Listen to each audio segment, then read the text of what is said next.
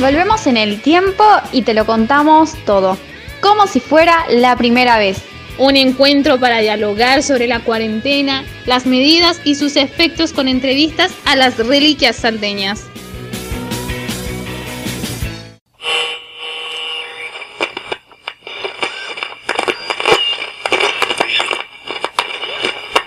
Hay muchos que no tomaron conciencia, que hay muchos que siguen en las calles, siguen dando vueltas, y si vos te movés, se mueve el virus y lo llevas a tu casa.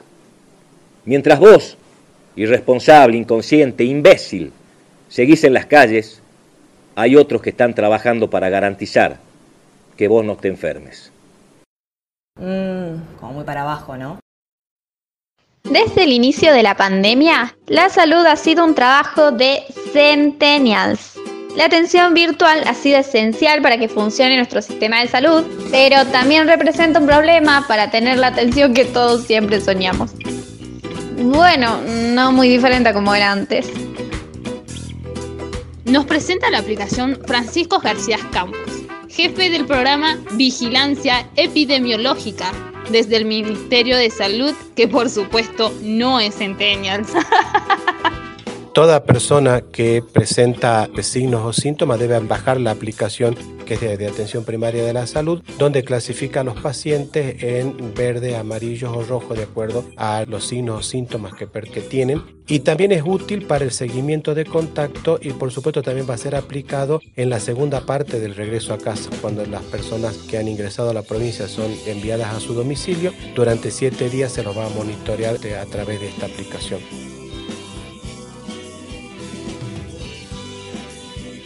Tanto como los folletos, el desarrollo de una app para conocer las recomendaciones y las medidas de prevención pudo evitar que se contagien en los pasillos de espera de las salitas del barrio. Pero ¿qué tan eficiente ha sido para ayudar a tratar la enfermedad? Bea nos cuenta su experiencia usando esta app, que ha sido promocionada y altamente recomendada en la provincia. Te lo contamos todo. Al segundo día de, de haber sentido el... el primer síntoma, me bajé la aplicación de Salta COVID y ahí ingresé el síntoma y mis datos. Y para mí la atención que me brindaron en la app fue deficiente porque no tenés contacto con nadie, con ningún asesor. Solamente me enviaron un cartelito diciéndome que me tenía que aislar, que tenía que guardar cuarentena por catorce días. Después de cuatro llamadas que yo había hecho al, al ciento treinta y seis, me dijo que yo estaba como en un código rojo o algo así. Pero hasta eso ya habían pasado como diez días y ellos mismos me pasaron con telemedicina, se llama, y ahí hablé con una doctora. Bea estaba aislada y no podía contactarse con ningún médico, aún siendo código rojo en el sistema de contagios de la provincia. ¡Está jodiendo! La aplicación registra hasta diez síntomas centrales que pueden indicar COVID diecinueve. Pero si tenemos un par, de repente, ¡puf!, estamos envirados.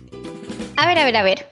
O sea, los resfriados, las náuseas del embarazo, el dolor de cuello por las clases virtuales. Es re easy ser anticuarentena o el aislado extremista que quiere toque de queda. Entonces la estrategia es un éxito. Las personas no salen por el pánico y trauma que causa. En resumen, todos tenemos el virus. También estoy siendo asistida y, y mucho mejor por un grupo, un rescate COVID que se, se organizó en, por WhatsApp, que son de todas estas personas que están en casa infectadas, donde también hay, hay profesionales muy buenos. Está sola, pero no tan sola. Al parecer tiene personas que la acompañan de manera desinteresada. Chicos, chicas, hay una esperanza para este intento de humanidad que tenemos los salteños.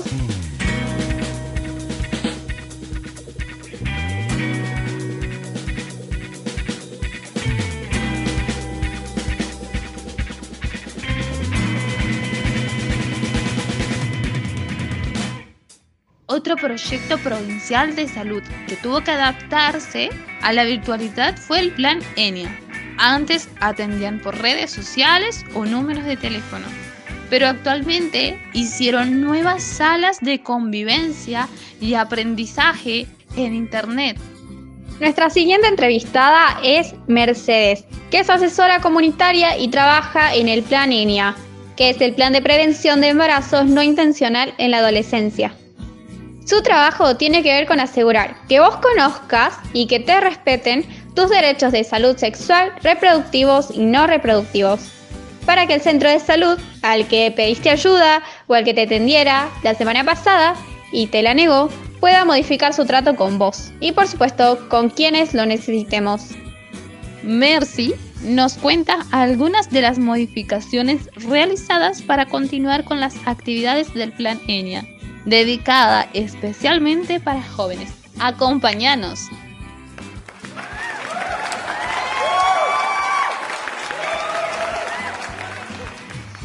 Por las distintas Este, medidas tomadas en relación a la problemática del COVID. Al principio fue muy difícil porque nosotros hacemos un trabajo muy artesanal de presencia en el barrio, un trabajo de vínculo cuerpo a cuerpo en los distintos talleres y en los espacios de asesoría. Tuvimos que viabilizar sobre todo y aceitar vías de comunicación virtuales, trabajando con capacitaciones virtuales en la medida que haya conectividad, que vea afectado el acceso a una información, se profundiza la vulneración de derechos en este contexto. De estar cara a cara, pasamos a ver una pantalla.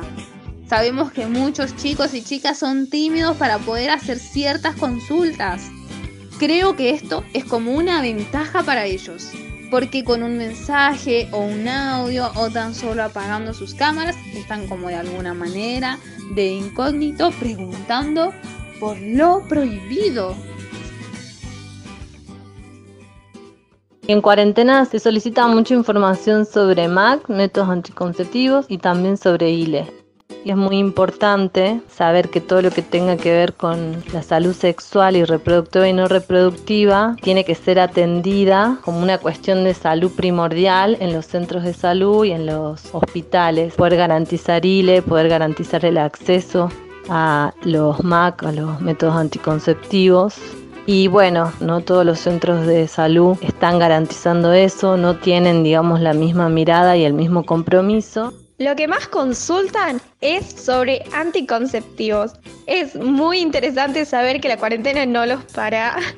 Sabemos que sus intenciones está cuidarse, pero estos anti son más que nada para prevenir un embarazo que no planeamos o las enfermedades de transmisión sexual, como todos sabemos, pero no es un arma infalible contra el COVID.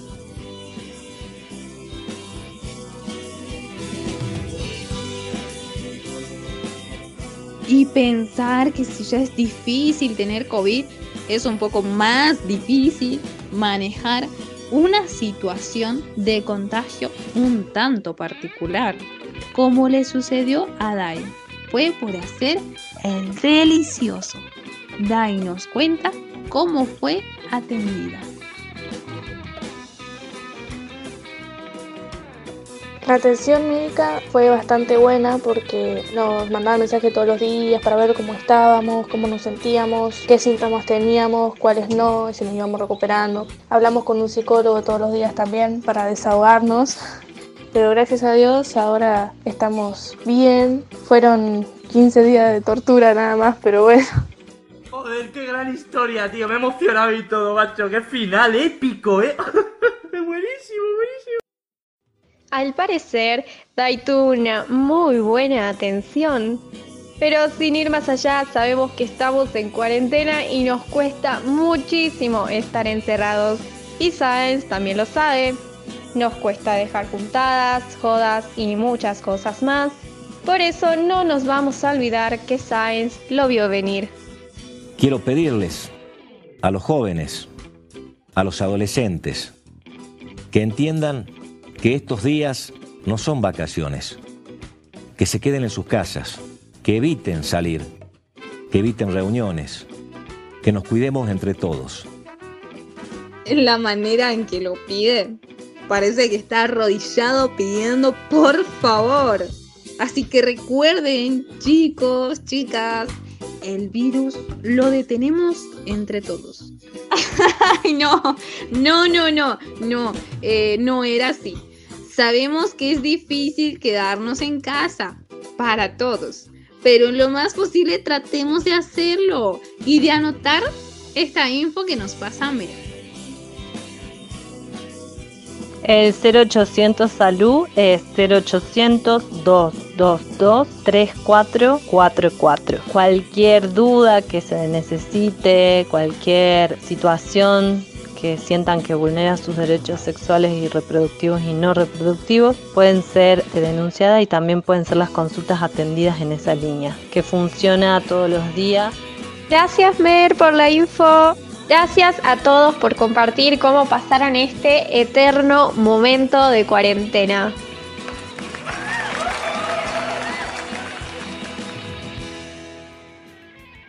Continuaremos próximamente con este tema y con mucho más. Nos volvemos a encontrar en otro episodio pensado para vos y tu gente. Si tienes a alguien a quien crees que deberíamos entrevistar, contáctanos.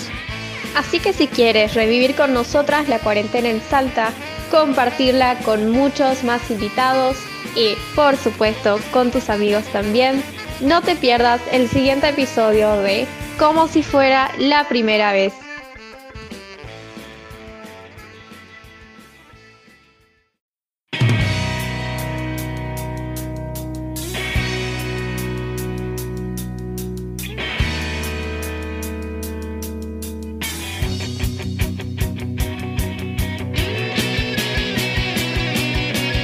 Volvemos en el tiempo y te lo contamos todo, como si fuera la primera vez. Un encuentro para dialogar sobre la cuarentena, las medidas y sus efectos con entrevistas a las reliquias salteñas.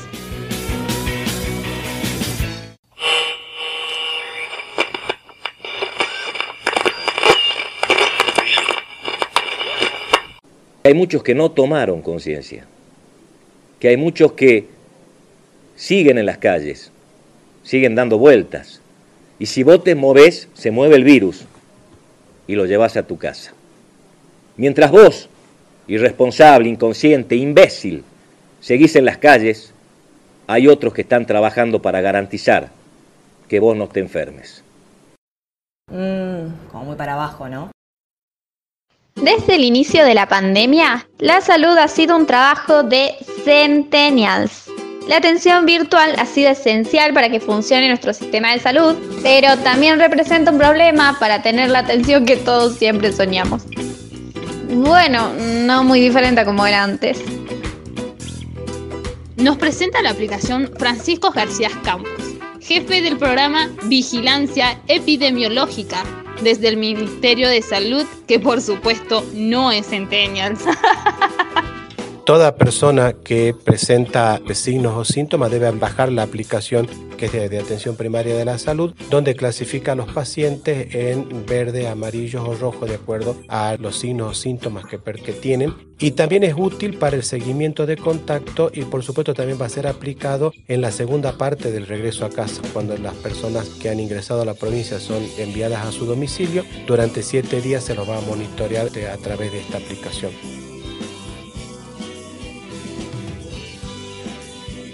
Tanto como los folletos, el desarrollo de una app para conocer las recomendaciones y las medidas de prevención pudo evitar que se contagien en los pasillos de espera de las salitas del barrio.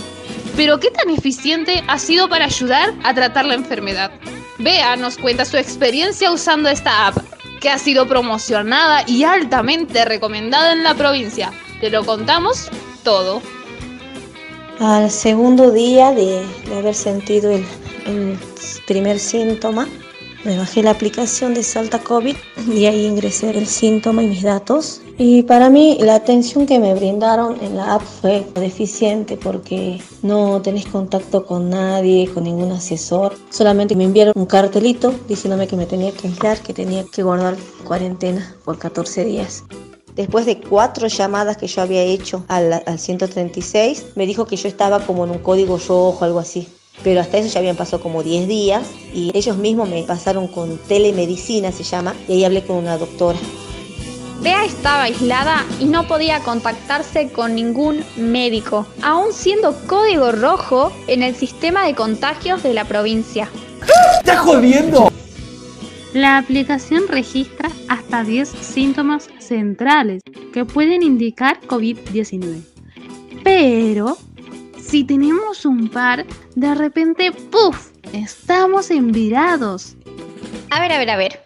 O sea, los resfriados, las náuseas del embarazo, el dolor de cuello por las clases virtuales. Es re easy ser anticuarentena o el aislado extremista que quiere toque de queda. Entonces la estrategia es un éxito. Las personas no salen por el pánico y trauma que causa. En resumen, todos tenemos el virus. También estoy siendo asistida y, y mucho mejor por un grupo, un rescate COVID que se, se organizó en, por WhatsApp, que son de todas estas personas que están en casa infectadas, donde también hay, hay profesionales muy buenos. Está sola, pero no tan sola. Al parecer tiene personas que la acompañan de manera desinteresada. Chicos, chicas, hay una esperanza para este intento de humanidad que tenemos los salteños.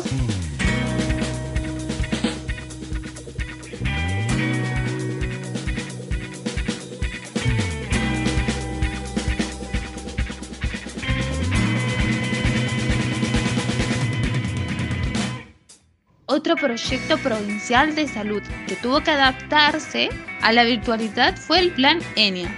Antes atendían por redes sociales o números de teléfono, pero actualmente hicieron nuevas salas de convivencia y aprendizaje en internet. Nuestra siguiente entrevistada es Mercedes, que es asesora comunitaria y trabaja en el Plan ENIA, que es el plan de prevención de embarazos no intencional en la adolescencia. Su trabajo tiene que ver con asegurar que vos conozcas y que te respeten tus derechos de salud sexual, reproductivos y no reproductivos, para que el centro de salud al que pediste ayuda o al que te atendiera la semana pasada y te la negó, pueda modificar su trato con vos y por supuesto con quienes lo necesitemos.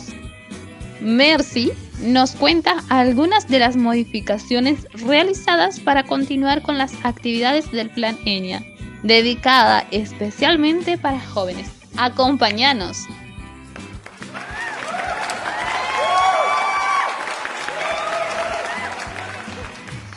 Por las distintas este, medidas tomadas en relación a la problemática del COVID, al principio fue muy difícil porque nosotros hacemos un trabajo muy artesanal de presencia en el barrio, un trabajo de vínculo, de cuerpo a cuerpo, en los distintos talleres y en los espacios de asesoría. Tuvimos que viabilizar sobre todo y aceitar vías de comunicación virtuales, trabajando con capacitaciones virtuales en la medida que haya conectividad, que vea afectado el acceso a una información, se profundiza la vulneración de derechos en este contexto. De estar cara a cara, pasamos a ver una pantalla. Sabemos que muchos chicos y chicas son tímidos para poder hacer ciertas consultas. Creo que esto es como una ventaja para ellos, porque con un mensaje o un audio o tan solo apagando sus cámaras, están como de alguna manera de incógnito preguntando por lo prohibido. En cuarentena se solicita mucha información sobre M A C, métodos anticonceptivos y también sobre I L E. Y es muy importante saber que todo lo que tenga que ver con la salud sexual y reproductiva y no reproductiva tiene que ser atendida como una cuestión de salud primordial en los centros de salud y en los hospitales. Poder garantizar I L E, poder garantizar el acceso a los M A C, a los métodos anticonceptivos. Y bueno, no todos los centros de salud están garantizando eso, no tienen, digamos, la misma mirada y el mismo compromiso. Lo que más consultan es sobre anticonceptivos. Es muy interesante saber que la cuarentena no los para. Sabemos que sus intenciones está cuidarse, pero estos anti son más que nada para prevenir un embarazo que no planeamos o las enfermedades de transmisión sexual, como todos sabemos, pero no es un arma infalible contra el COVID.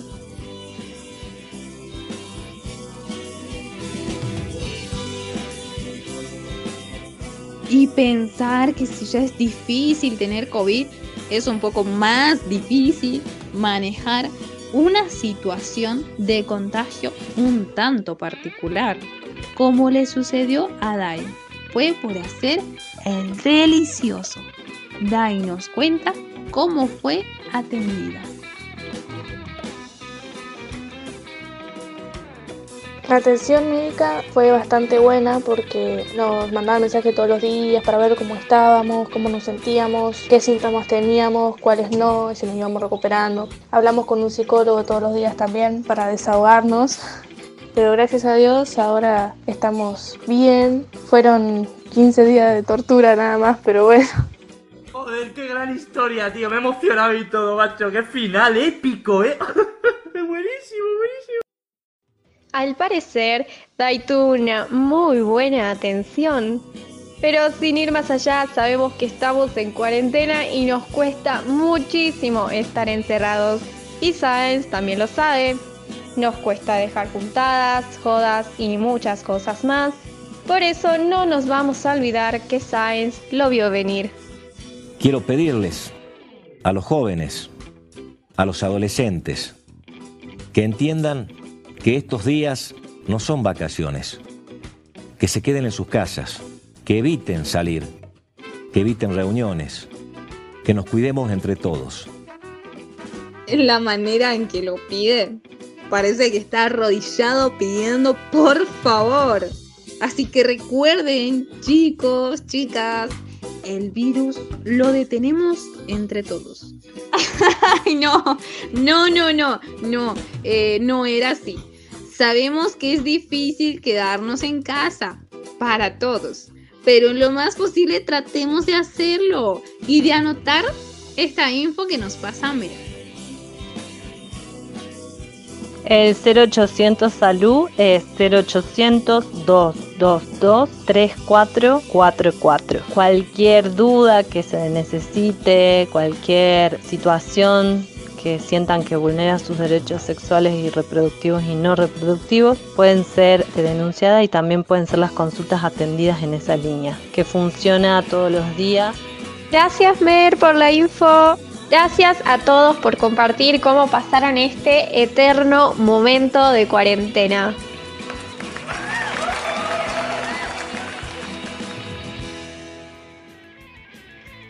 Continuaremos próximamente con este tema y con mucho más. Nos volvemos a encontrar en otro episodio pensado para vos y tu gente. Si tienes a alguien a quien crees que deberíamos entrevistar, contáctanos. Así que si quieres revivir con nosotras la cuarentena en Salta, compartirla con muchos más invitados y, por supuesto, con tus amigos también, no te pierdas el siguiente episodio de Como si fuera la primera vez.